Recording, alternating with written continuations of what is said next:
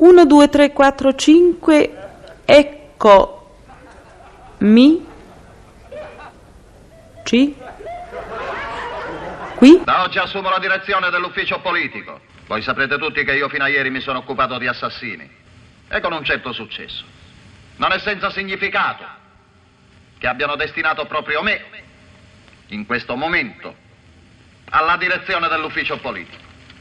Ciò è stato deciso poiché tra i reati comuni e i reati politici sempre più si assottigliano le distinzioni che tendono addirittura a scomparire.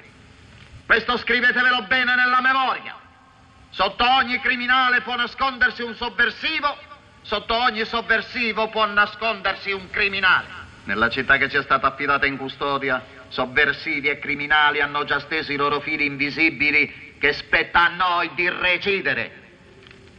Che differenza passa tra una banda di rapinatori che assaltano un istituto bancario e la sovversione organizzata, istituzionalizzata, legalizzata? Nessuna.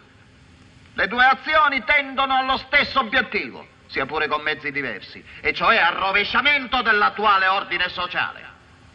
6.000 prostitute schedate, un aumento del 20% di scioperi e di occupazione di edifici pubblici e privati, 2.000 case d'appuntamento accertate, in un anno 30 attentati dimostrativi contro la proprietà dello Stato, 200 stupri in un anno, 50.000 studenti delle scuole medie in corteo per le vie della città, un aumento del 30% delle rapine e degli assalti alle banche, 10.000 schedati in più fra le file dei sovversivi, 600 omosessuali schedati, più di 70 gruppi di giovani sovversivi che agiscono al di fuori dei limiti parlamentari, un aumento del 50% delle bancherotte fraudolente e dei protesti cambiari, un numero indescrivibile di riviste politiche che invitano alla rivolta. L'uso della libertà minaccia da tutte le parti i poteri tradizionali, le autorità costituite. L'uso della libertà che tende a fare di qualsiasi cittadino un giudice, che ci impedisce di espletare liberamente le nostre sacrosante funzioni. Noi siamo a guardia della legge, che vogliamo immutabile, scolpita nel tempo. Il popolo è minorenne, la città è malata. Ad altri spetta il compito di curare e di educare. A noi il dovere di reprimere. La repressione è il nostro vaccino.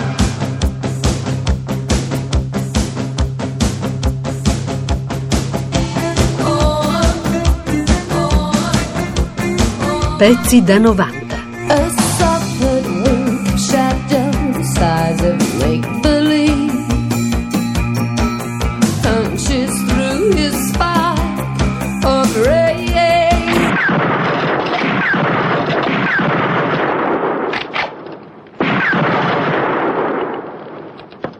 Tirate molto bene.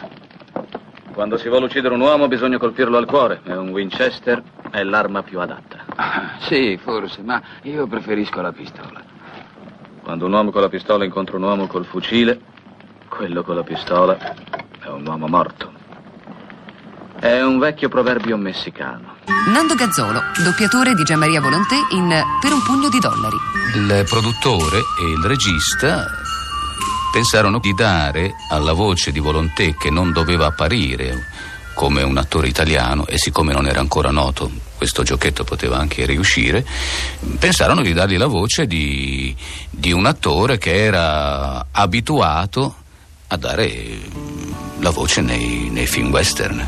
How many roads must a man walk down before you call him a man? Quante strade deve percorrere un uomo prima che lo chiamino uomo? E quanti mari deve varcare la bianca colomba prima di posarsi sulla spiaggia? E quante volte devono fischiare le palle di cannone prima di tacere per sempre? La risposta, amico mio, la sta portando il vento. Quante volte un uomo deve guardare in alto prima di riuscire a vedere il cielo? E quante orecchie deve avere un uomo prima di accorgersi del pianto del mondo? E quante volte dovrà morire un uomo prima di sapere che troppa gente è morta? La risposta, amico mio, la sta portando il vento. Quanti anni può resistere una montagna prima di dissolversi nel mare? E quanti anni dovrà vivere la gente prima di essere veramente libera? E quante volte un uomo può chiudere gli occhi per fingere di non vedere? La risposta, amico mio, la sta portando il vento. The answer is blowing in the wind. Eh, sull'unità Francesco Rosi cita anche una telefonata notturna di Fellini colpito da un gesto di eh, Volonté in eh, Luchi Luciano, un gesto di una mano che colpiva con intensità e fermezza la spalla di un altro. Fellini era stato incantato dalla capacità espressiva di quel gesto al punto di voler fare un film anche con Volonté. Ro, Ro, sai facciamo stasera? No, che facevi? Eh, che, che facciamo, che facciamo? Ti porto, ti porto un cinematografo, un teatro, ti porto, sì, e pure un caffè, eh! Ah, sì, una cosa. Si contenta? Si contenta? Eh, sì. Eh, Nico, eh. Nico, state fermi che sta arrivando Bartolomeo.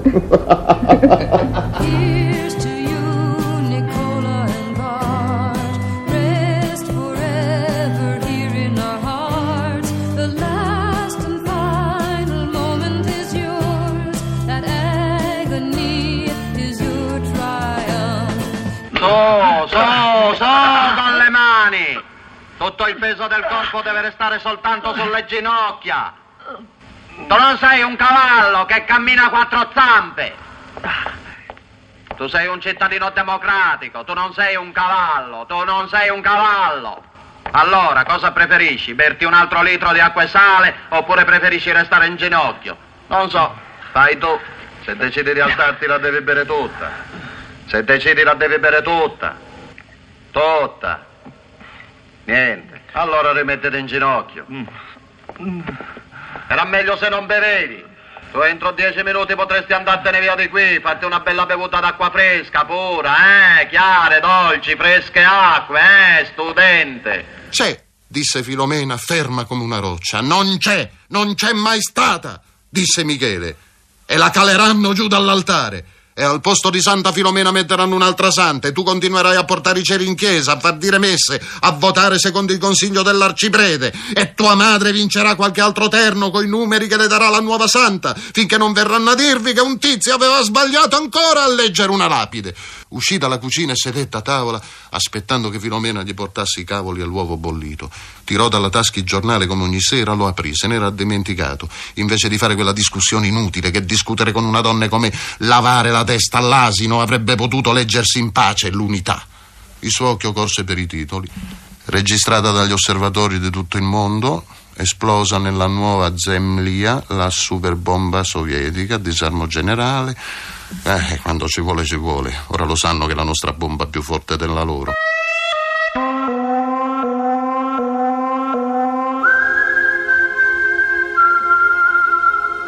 Al ventiduesimo congresso del PCUS de- decisa la rimozione di Stalin dal mausoleo. Gli occhiali! gridò. Portami gli occhiali, che per lo scritto piccolo ne aveva bisogno. Filomena portò subito gli occhiali. Michele si immerse nella lettura. Continua, pagina 9, colonna 3. Squassò freneticamente i giornali in cerca della pagina 9 della terza colonna, eccola. Se è accaduto per colpa di Stalin, che, che sia riconosciuto come irrazionale conservare la tomba di Stalin nel mausoleo.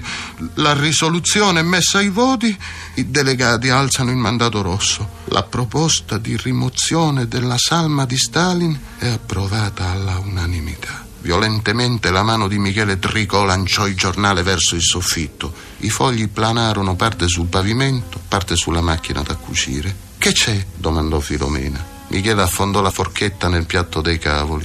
La moglie lo guardava, preoccupata che si riprendesse la questione della santa. Niente, disse Michele. Niente. Pezzi da 90. Pezzi da 90.rai.it